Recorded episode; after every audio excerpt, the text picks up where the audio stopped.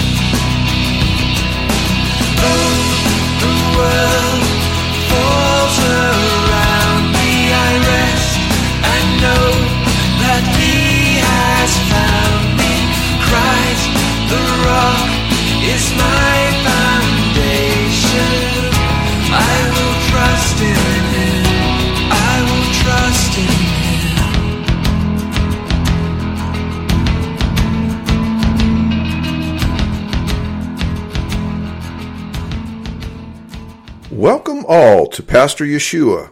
You've been listening to Creed by Richard Jensen from his album Order of Service. By way of introduction, Pastor is an acrostic which stands for Preaching All Salvation Through One Redeemer. Our Redeemer, Yeshua, Jesus, is the Hebrew name for the Lord. It means Yahweh, the Lord, is salvation.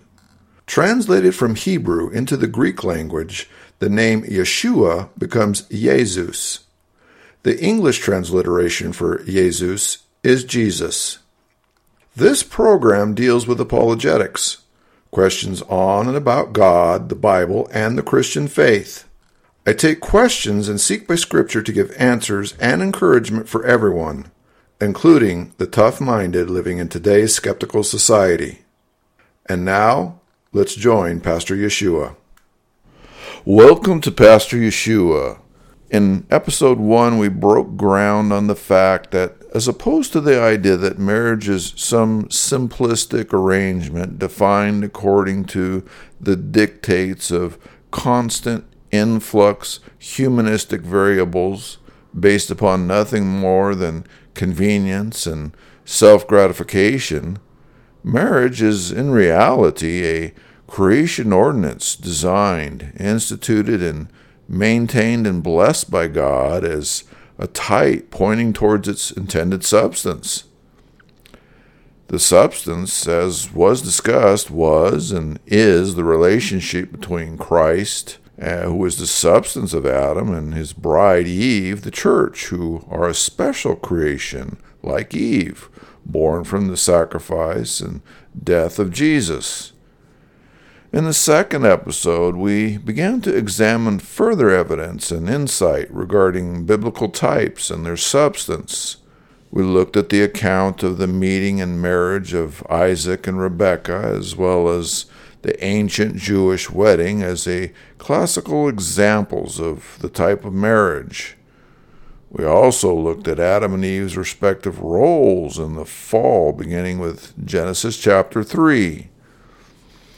In part three, we began our goal to diligently search out Scripture in an effort to better understand the biblical meaning and understanding of marriage, as well as to answer and debunk many of the myths, aberrational beliefs, and misunderstanding which man, sin, separation, and the world have over time incorrectly attributed or attached to marriage God or His Word.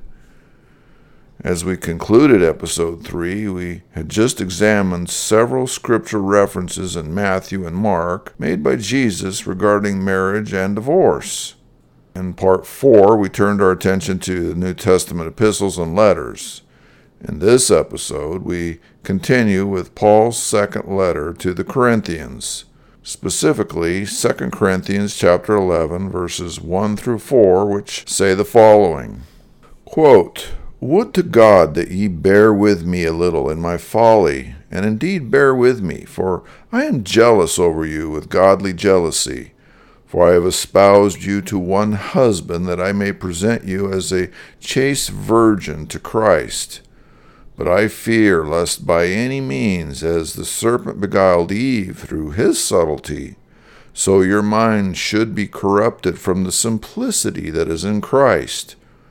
For if he that cometh preaches another Jesus, whom we have not preached, or if ye receive another Spirit, which ye have not received, or another gospel which ye have not accepted, ye might bear with him. Unquote.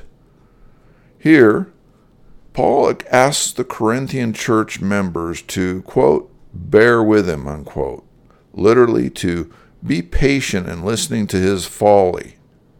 The word folly is better translated in context as egotism.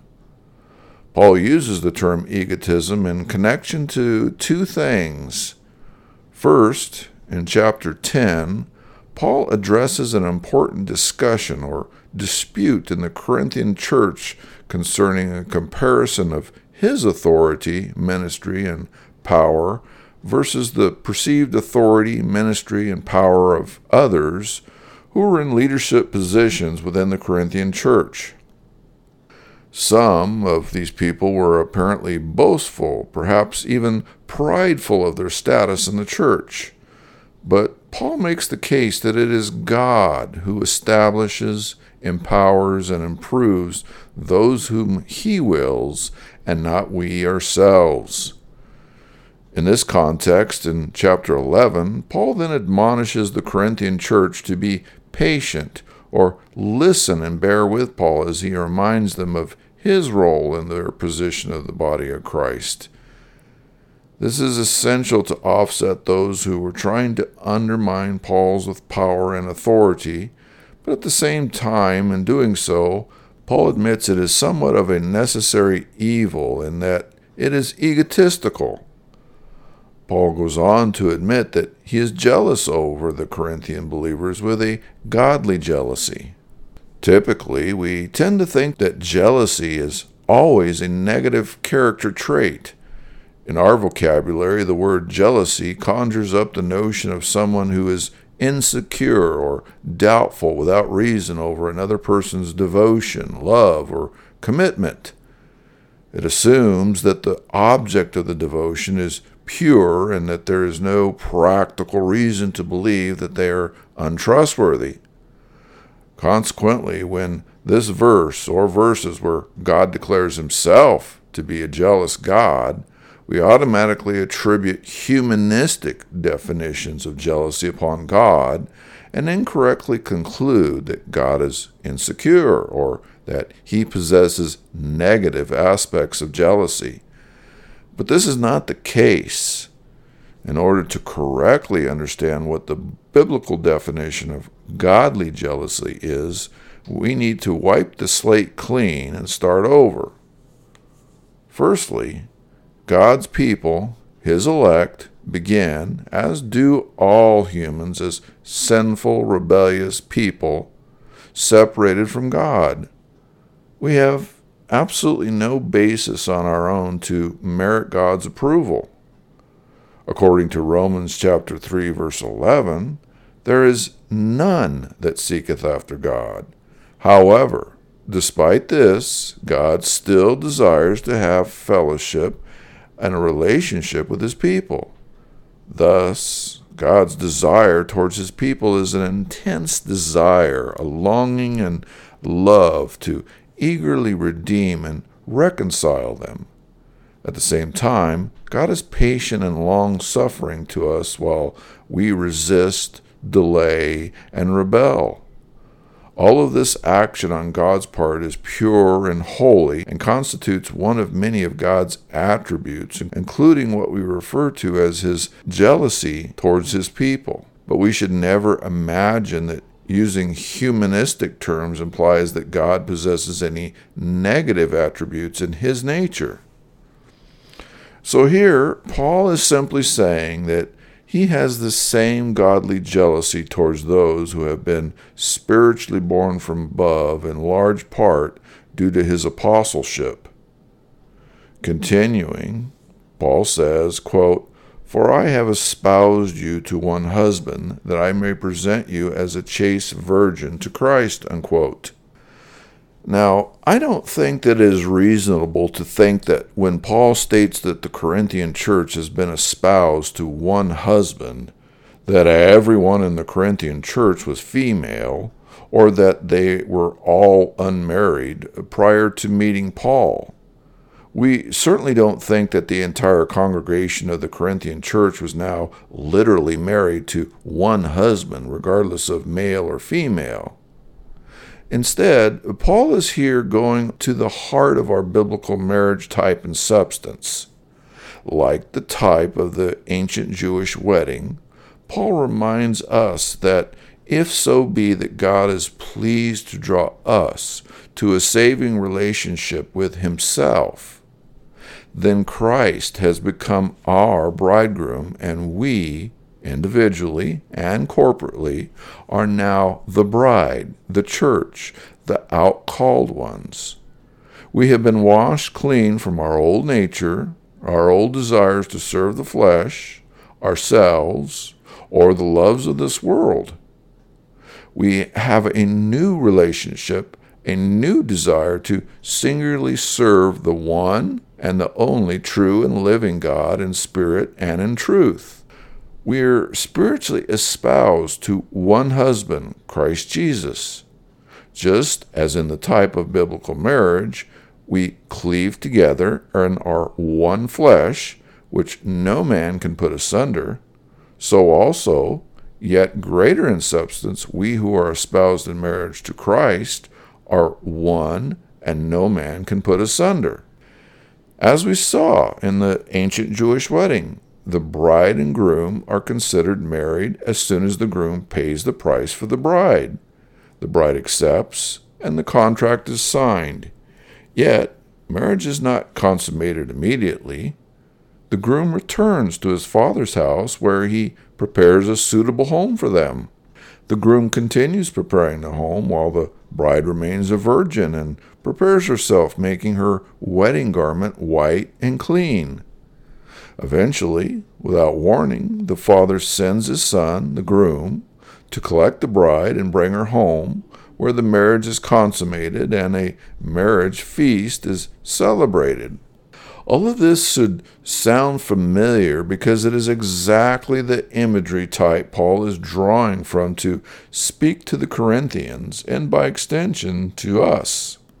Paul is simply saying that it was his ministry which, by God's power and grace, was responsible for the Corinthian church being the believers that they were. It was he who was responsible for introducing them to faith in Jesus and the relationship type of marriage. Even though the Corinthian believers knew Christ, Paul states that he is concerned, quote, but I fear lest by any means, as a serpent beguiled Eve through his subtlety, so your minds should be corrupted from the simplicity that is in Christ. Unquote. Here again, Paul continues using the type of marriage. In this case, Paul likens the church, the bride, who is the substance, to the first bride, Eve, the type, who was married to Adam, the first man, and type of the second Adam, Christ, who the church is married to. Both are joined together as one by God. Both are intended to walk together in fellowship and union. However, Satan, the serpent, targets the bride, Eve, and subtly beguiles her with false doctrine. Eventually, Satan is able to place sin and separation in their lives, and the union with God is broken. Like Eve, Paul is concerned that Satan will use false teachers to beguile the Corinthian believers, the church, the bride, the substance of Eve, away from Christ, who is the substance of Adam, in which case they too will be corrupted as was Eve, away from the simplicity that is in Christ. You may well ask, what is the simplicity that is in Christ? Well, if we go back to Genesis chapter 1, verse 31, as we read the summary of creation, including the creation of man, i.e., both Adam and Eve, mankind generally at that point, God's evaluation of his finished work is that all is, quote, very good, unquote. In Genesis chapter 2, verse 25, it states, quote, And they were both naked, the man and his wife, and were not ashamed, unquote. Finally, in Genesis chapter 3, verse 7, immediately after the fall, we read, quote, And the eyes of them both were opened, and they knew that they were naked, and they sewed fig leaves together and made themselves aprons. Unquote. Notice that in both Genesis chapter 2, verse 25, and Genesis chapter 3, verse 7, Adam and Eve were naked. In the first instance, they were not ashamed. In the second instance, they were apparently not only ashamed, but were so much so that they covered themselves with aprons to hide their nakedness. Looking purely at comparing the two texts, the only thing which has changed between the two instances was an acquired knowledge of said nakedness. This brings us right back to an earlier thesis posed in the two part episode entitled The Tree of Knowledge. Namely, that the tree of knowledge of good and evil supplied the knowledge of good and evil. It supplied the information which would eventually be codified into rules, the regulations, the laws, the statutes, and ordinances of the Old Testament.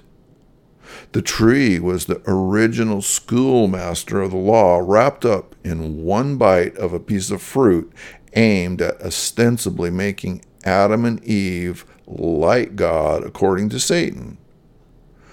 What the fruit of the tree of the knowledge of good and evil never contained, any more than the law today, was the power and ability to manifest all of that knowledge into actually doing 100% what the good knowledge contained 100% of the time.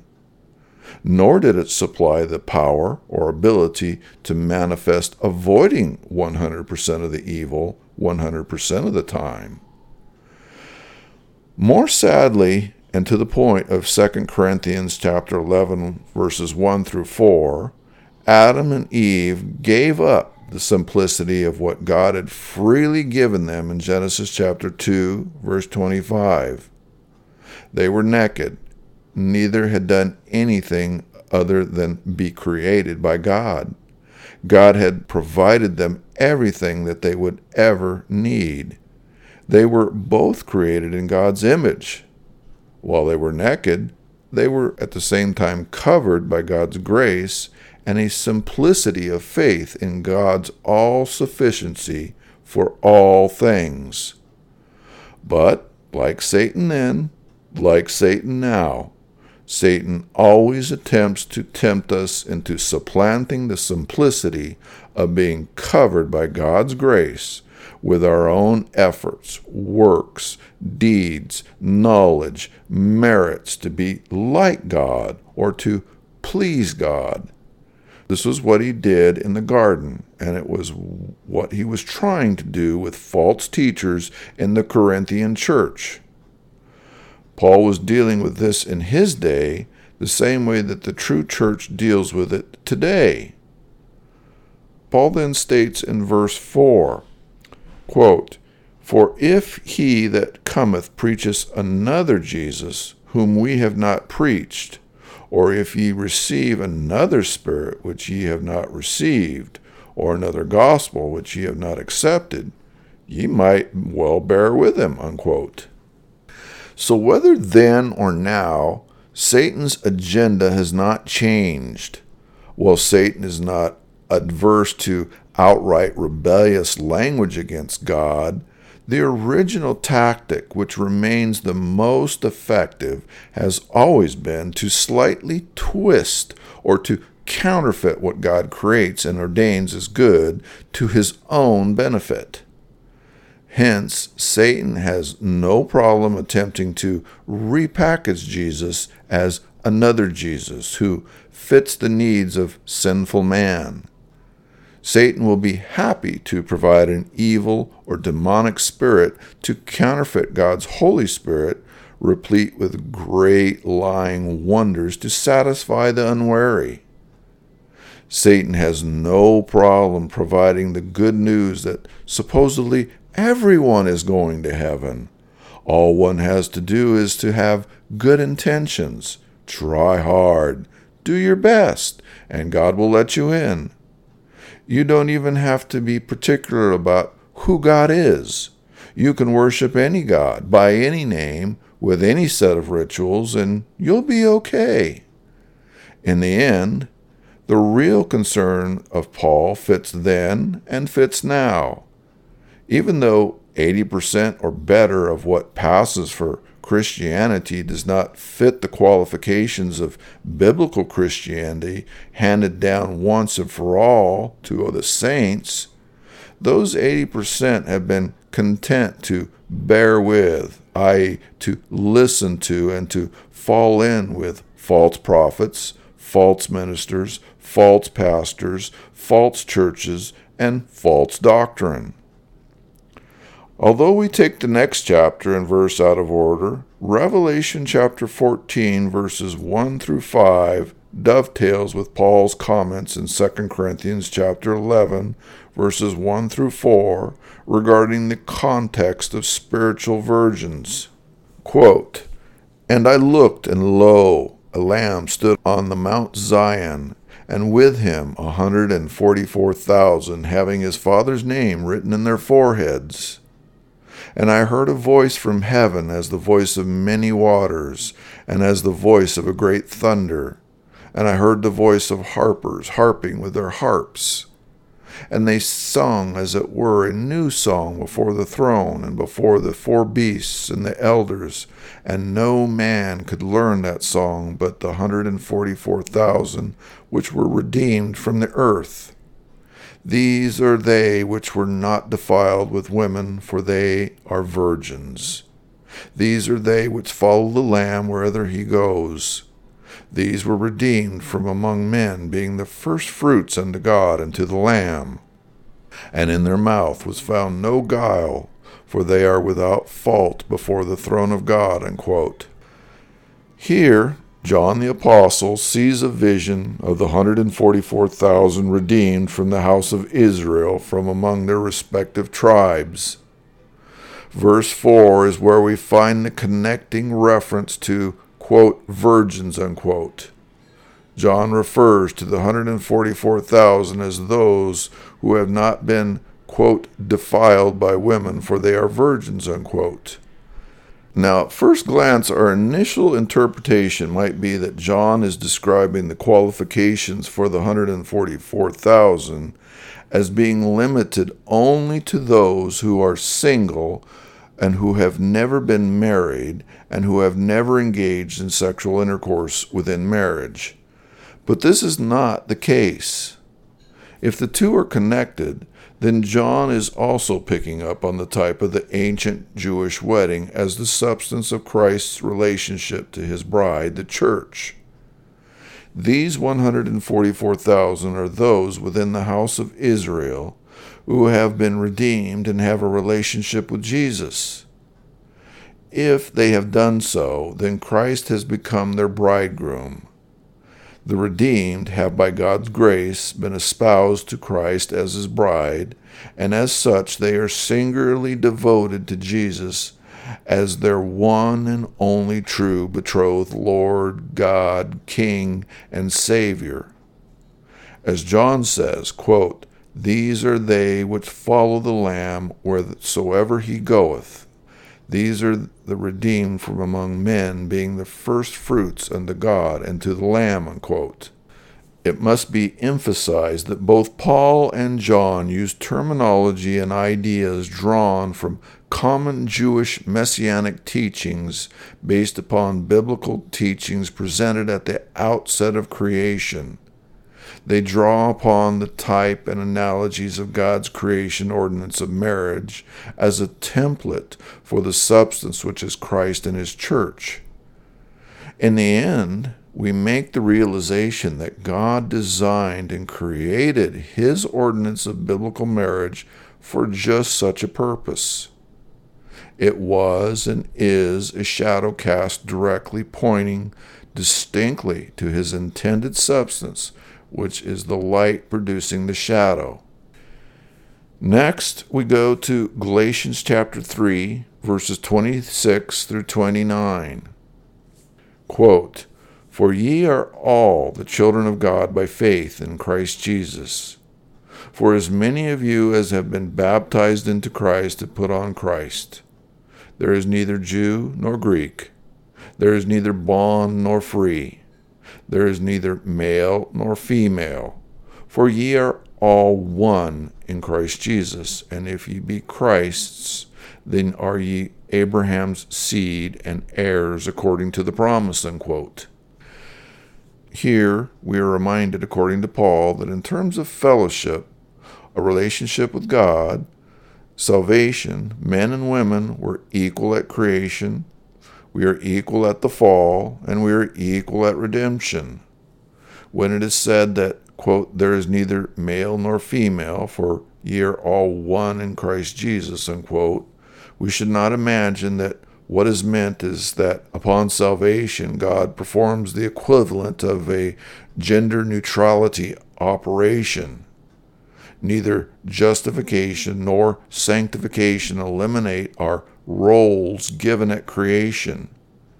If anything, they eliminate the effects of sin because due to sin and rebellion, there is great and varying inequality between men and women. But if we are truly in Christ, we are one in Christ. Because of sin, gender roles and ideals have had their definition corrupted by the poison of secular humanism. Within secular humanism, the problem is that humans ultimately attempt to deify themselves. There is no one God who is in ultimate authority. Every person is God, and it is mankind who is the ultimate authority. Since this is the case, it is important that both men and women be allowed to be equally God and to be equal in having ultimate authority. But this is not the kind of equality that Paul is talking about in Galatians. What Paul is talking about is equality in being, not function. Throughout Scripture, as we look at God's will for His creation, we see that men and women are both created in God's image. They are both, quote unquote, very good. Hence, they are both equal in being. At the same time, each is different in function, yet designed with a unity of central purpose. Both the differences and similarities hold meaningful intended types pointing towards the substance of God's redemptive plan. It would behoove us all to remember that both Adam and Eve, man and woman, are both created by God and ultimately from nothing. Neither Adam nor Eve nor any other person is alive until God breathes his breath of life into us and we become a living soul. So when we say, quote unquote, being, that which makes us who we really are, we are not talking about our physical bodies. We are not arguing about cosmetic differences of what is better in the way of reproductive organs or gender differences. We are talking about our spirits, which are neither male nor female. In this respect, our being, regardless of earthly temporal packaging, we are totally equal. Thus, if we get caught up in gender wars about who is superior and why, we miss the point that all these criteria are temporary housing for the intended use and glory of God. But we should not make the mistake of saying that because humans are equal in being, that we are also equal in function. It's like comparing a prosecutor and a public defender. Both are trained attorneys. Both have a degree. Both deal with criminal law. As they stand before the judge, they are equal in being. Yet, they are different in function. One attempts to prove a person or persons guilty of a particular crime or crimes, and the other attempts to prove a person or persons innocent of a particular crime or crimes. Another example would be a plumber and the governor of a state. Both are human beings with equal value and rights as a person. Yet the governor, despite being a human being, has greater functioning authority due to their position. In every instance, the prosecutor, the public defender, the judge, the plumber, the governor, all are equal in being, but very different in function we would not imagine trying to legislate, totally uh, making everyone equal in function to one another. To do so would be to create anarchy to the system which we have created for smooth civil governing of our society. The checks and balances were designed and placed there for this purpose. Yet, when we talk about male and female, Secular humanism often attempts to do this very thing. We must remember that difference in function is not inequality. It is simply God's design of an ordered universe to accomplish His purpose and glorify Him. When God proclaims that, quote, all have fallen short of God's glory, unquote, and that there is, quote, none that doeth good, no, not one, unquote, there are no qualifying tenses of gender to indicate that either a man, any man, or a woman, any woman, is exempt or better than the other. If we are without Christ, then both men and women are equally guilty and worthy of death and eternal suffering if so be that God is pleased to draw us to himself through his Son and his finished work, then both man and woman are equally justified in his sight, and neither has anything to boast of one over the other. In rebellion, both men and women will equally experience his justice, righteousness, holiness, and ultimately his wrath. In reconciliation, both men and women equally have demonstrated his mercy, grace, love, patience, and peace. Whoever we are, wherever we are, whatever our situation, our purpose is to glorify, magnify God with all that we have. This concludes this episode. Please join me for part six. Now, if you have any questions about God, the Bible, or the Christian faith, I encourage you to send me an email at pastor underscore Yeshua at yahoo.com. That's P A S T O R underscore Y E S H U A